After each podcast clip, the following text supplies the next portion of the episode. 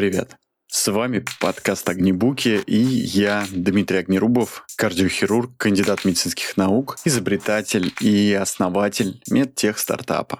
Здесь, как обычно, я разбираю одну книгу каждую неделю и превращаю ее в три простых и понятных вывода, которые ты можешь, кстати говоря, взять с собой. Можешь и должен. Шучу, конечно. Никому ничего ты не должен. Сегодня 19 шаг на пути к саморазвитию и разбор книги «12 недель в году». Как за 12 недель сделать больше, чем другие успевают за 12 месяцев. Ты знаешь, это третье издание, ой, шестое издание по счету. И книга является бестселлером. В общем, думаю, что не зря начал читать эту книгу. Как ты слышишь, голос у меня немного измененный, потому что я недавно себе сделал рецессию, закрыл на зубах. И поэтому у меня там много швов. Поэтому извини, если вдруг дикция будет не самой четкой. Сегодня тебя ожидает три вывода.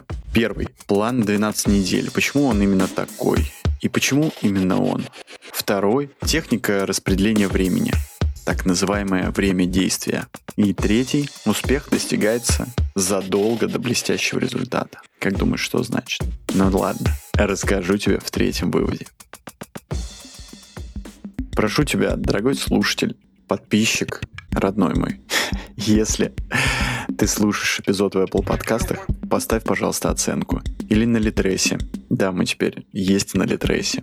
Ну и, конечно же, лайк, если в Яндекс Музыке или ВК подкастах. Расскажи друзьям об огнебуках. Это будет значить очень много для меня. И да, это поможет, чтобы о подкасте узнали больше людей. Да, я говорю это каждый раз в начале подкаста. Я надеюсь, что ты каждый раз после каждого выпуска это делаешь. В это сильно хочется верить. Начнем по традиции с вопроса, почему я начал читать эту книгу. Несложно угадать, догадаться, что я налью себе немножечко чайку, что я помешан на саморазвитии и каком-то планировании. В последнее время мне кажется, что я делаю мало, гораздо меньше, чем мог бы это делать. И хочется как-то делать сегодня больше, чтобы увидеть результат завтра. Да, как в книжке прекрасной. Ой, в книжке, в песне прекрасной. А сегодня что для завтра сделал я. Ну, в общем, со временем мне кажется, что я делаю меньше. Да, есть результаты, но хочется, в общем, расти, развиваться быстрее, что ли. И, соответственно, одна из частей — это планирование. Плюс я же все-таки преподаю планирование, да, в некотором смысле надо знать, как осуществлять личный план. Не план организации, там, бизнеса и так далее, а вот просто личный, чтобы подумать и решить, чего хочешь добиться, чего я хочу добиться. Например, через три месяца. И три месяца, кстати, это не первая книжка, в которую, которую я вижу, которая говорит про 12 недель. Какая-то магическая цифра. Ну что, пролог.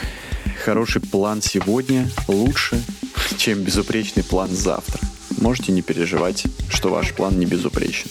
Идеальных планов, слава богу, вообще не существует.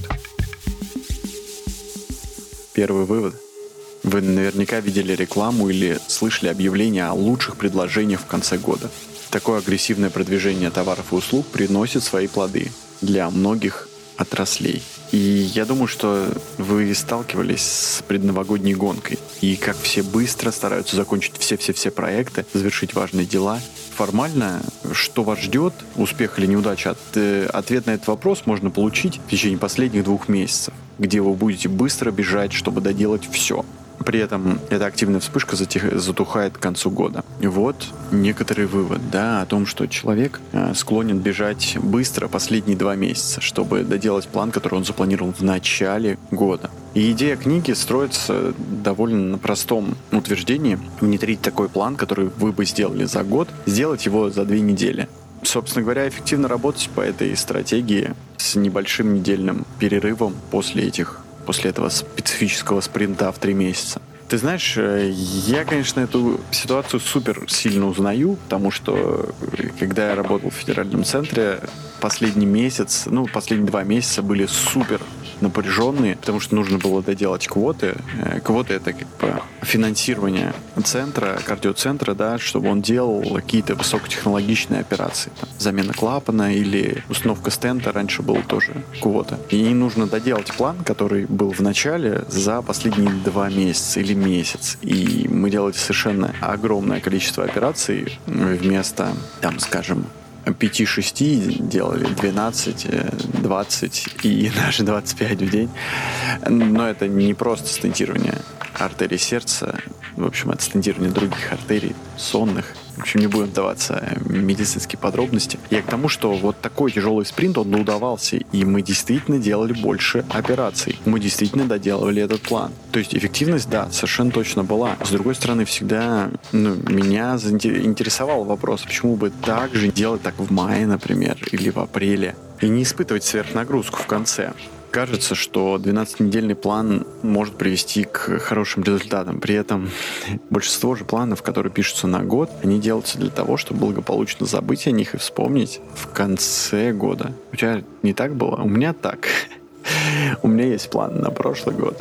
Не, я много сделал, действительно, но какие цели совершенно другие, не те, что я ставил в начале года. Нет, понятно, что нельзя, можно, нельзя все предсказать и так далее, но все же.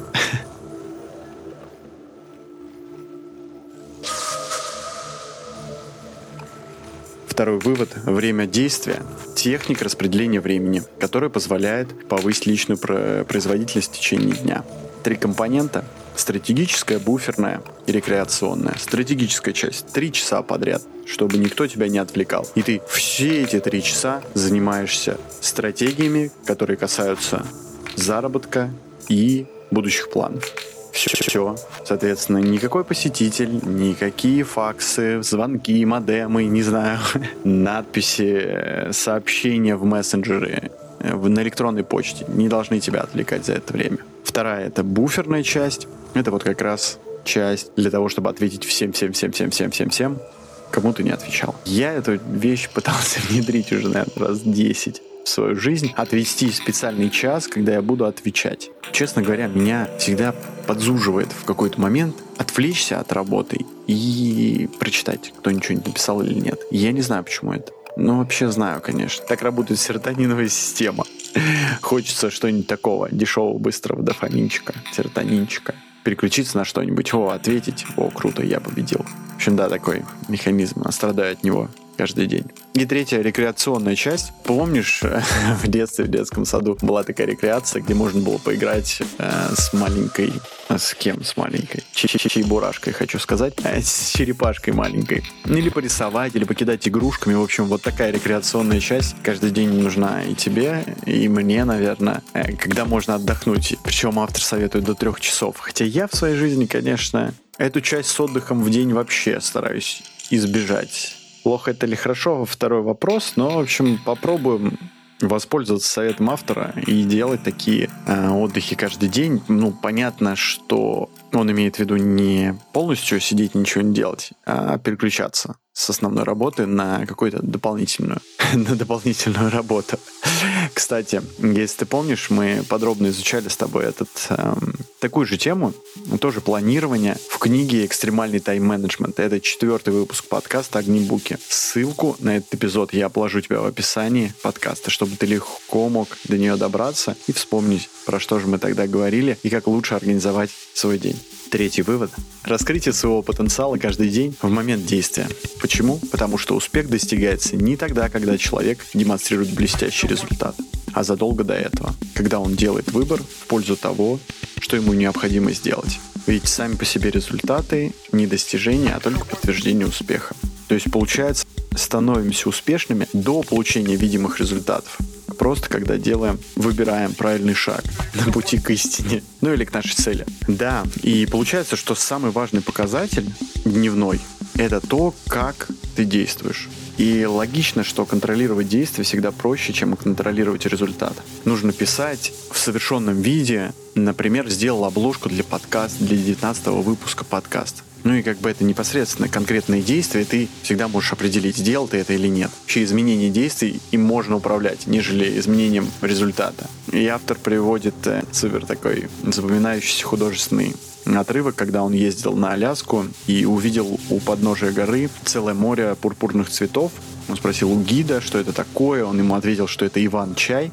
Он рос здесь Потому что несколько лет назад у подножия горы был пожар, весь лес сгорел. А Иван-чай — это то первое растение, которое заселяет поле, получается, и открывает дорогу будущему лесу. Представляешь, да, я желаю тебе, дорогой слушатель, чтобы прослушивание этого подкаста являлось для тебя полем Иван-чая, после которого ты сделаешь самые важные, самые правильные действия в направлении выращивания своего леса. По традиции, небольшой практический совет, точнее, две ошибки расскажу, которые я сам делал, которые себе возьму тоже. Вы не, наделя... не выделяете время на то, чтобы оценить еженедельные достижения. Я не делаю никогда. Даже не дневные, не еженедельные. Дневные стараюсь, но не всегда получается. В общем, нужно найти время раз в неделю, чтобы оценить свою работу потратить на это 10-15 минут, но понять, куда движешься и какие цели недельные ты достиг. Я теперь делаю в Notion, стараюсь его осваивать. Следующая ошибка. Вы перестаете заниматься оценкой при плохих результатах. Очень часто люди перестают оценивать свою работу, если были две неудачные недели. Ой, это прям супер про меня. Но надо найти в себе смелость продолжать в любых условиях, даже если две недели были никудышные. А я тоже, бывает, отворачиваюсь. Действительно, раз не получилось два, а потом все. Список дел, он же тебе правду говорит. Ну, как бы ты смотришь на него и понимаешь, так, а вот это я не сделал, и вот это я не сделал. И в какой-то момент просто не хочется смотреть, потому что кажется, что достичь этой цели просто невозможно. И все, ежедневник уходит в лету. Ну ладно, эпилог. Год спустя вы подумайте, как хорошо было бы, если бы вы начали сегодня. И праздность в итоге приводит к отсутствию успехов. И за это мы обязательно заплатим потом. Спасибо вам за время которую вы были со мной, и за музыкальное чудо, которое окутывает твои уши во время подкаста, в аудиоверсии, естественно. Спасибо Павлу Филоненко. Пожалуйста, поставь оценку на Литресе и расскажи друзьям. Конечно, это будет значить очень многое для меня. И надеюсь, что это поможет, чтобы о подкасте узнали больше людей. Так, э, надо идти. Ну все, привет. Привет.